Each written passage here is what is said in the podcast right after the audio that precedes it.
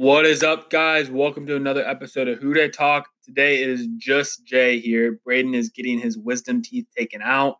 He is unable to talk, but we got a lot to talk about right now. Uh, Bengals have just hired their new defensive coordinator, Lou Anarumo, um, and it's it's not the most exciting hire. Uh, he is very well respected around the league, but he does doesn't have that much experience, and he really hasn't been behind that many good defenses.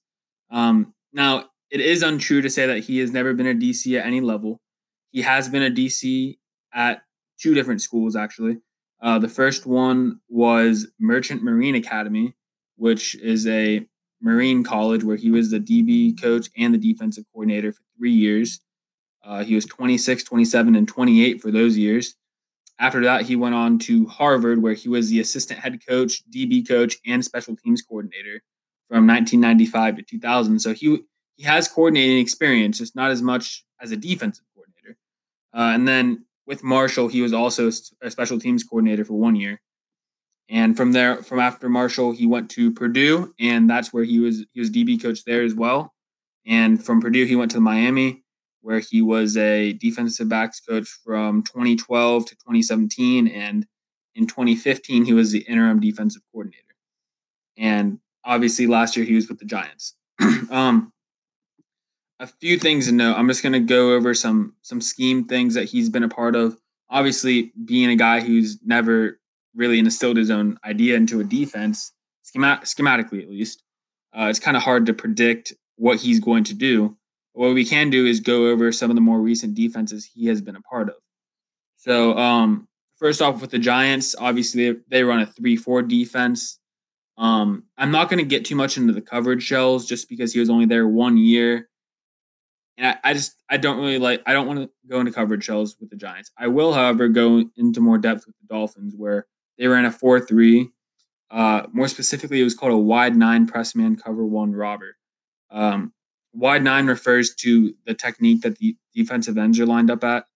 Um, wide nine mean essentially means they're lined up outside of the uh, tight ends, and that just it's better for pass rushing, but it's not as good at, for run defense. Um, press man cover one. Uh, a lot of you guys might be familiar with this. Press um, essentially means the cornerbacks are going to be lined up right on the uh, receivers on the outside they're going to jam at the line, and um, yeah, essentially that's what that is. Uh, man, that goes with press.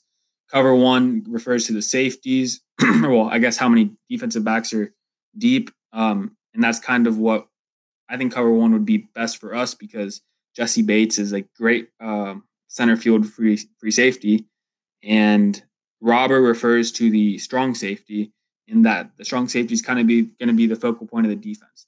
And this is kind of where I would like to go on to a tangent, and we're going to talk about Landon Collins because I know a lot of people are saying, "Oh, bring Landon Collins to Cincinnati."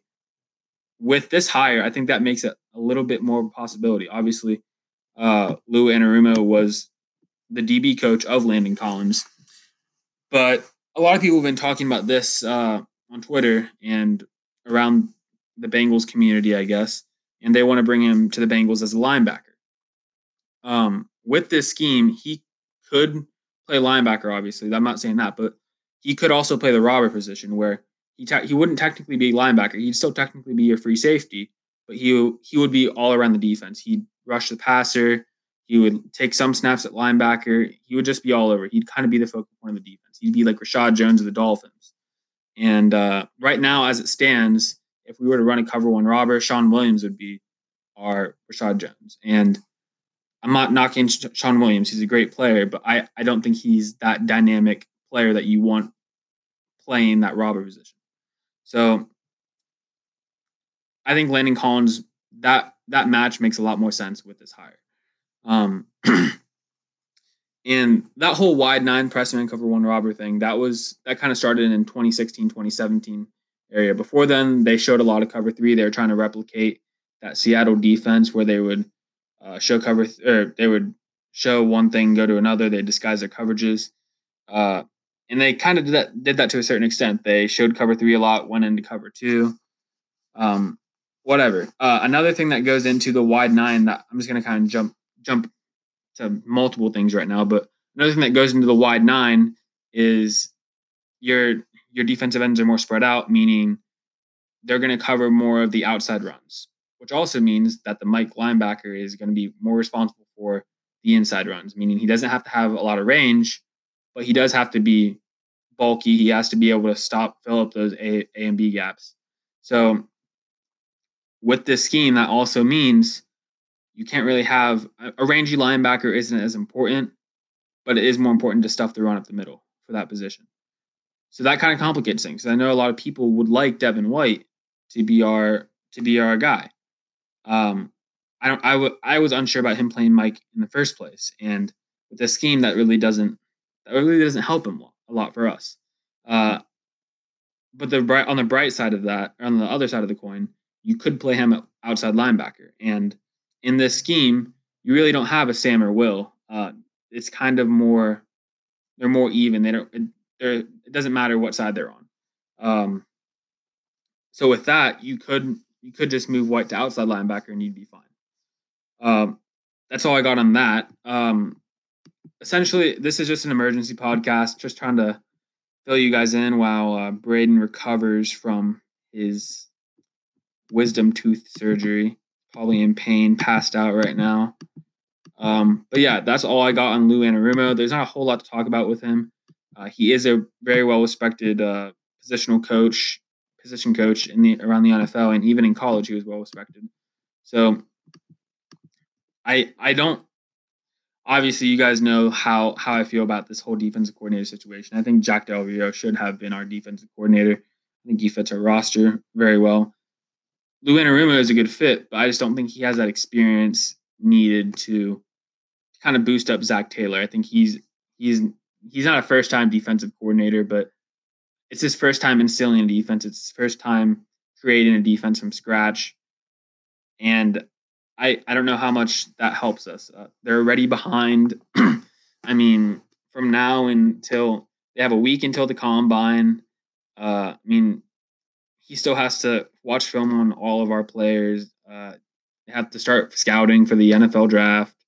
I mean, he, there's a lot he has to do, and it would have helped a lot if it was a guy like Jack Del Rio, where even if they would would have waited to hire him until now, Jack Del Rio already has an idea of what kind of defense he wants to run. He probably already has 200 plays from previous defenses he has run.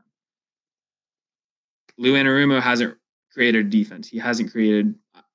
He might have created a few plays here and there, but he hasn't created a whole playbook. so, with that, I think it just adds more stress and more pressure than we really need at this point. Um, but given how long they waited, I, I don't know if you can get much better than him. I mean, John Fox is out there, but based on what I've heard about Zac Taylor wanting to be involved in the defense, wanting to have more control than he probably really should as a guy like as a coach like him, a more McVay type coach where he's going to be an offensive guy.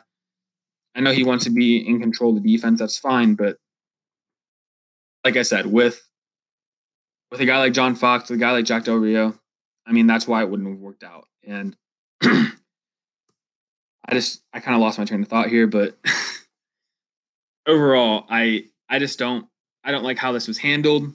Uh, I would have preferred a Jack Del Rio, an older guy that already has a defense instilled, or not a defense instilled, but a defense to instill, uh, rather than start from scratch. And that's what I got right now, guys. Uh, thanks for listening to my little mini podcast, uh, defensive coordinator update, I guess.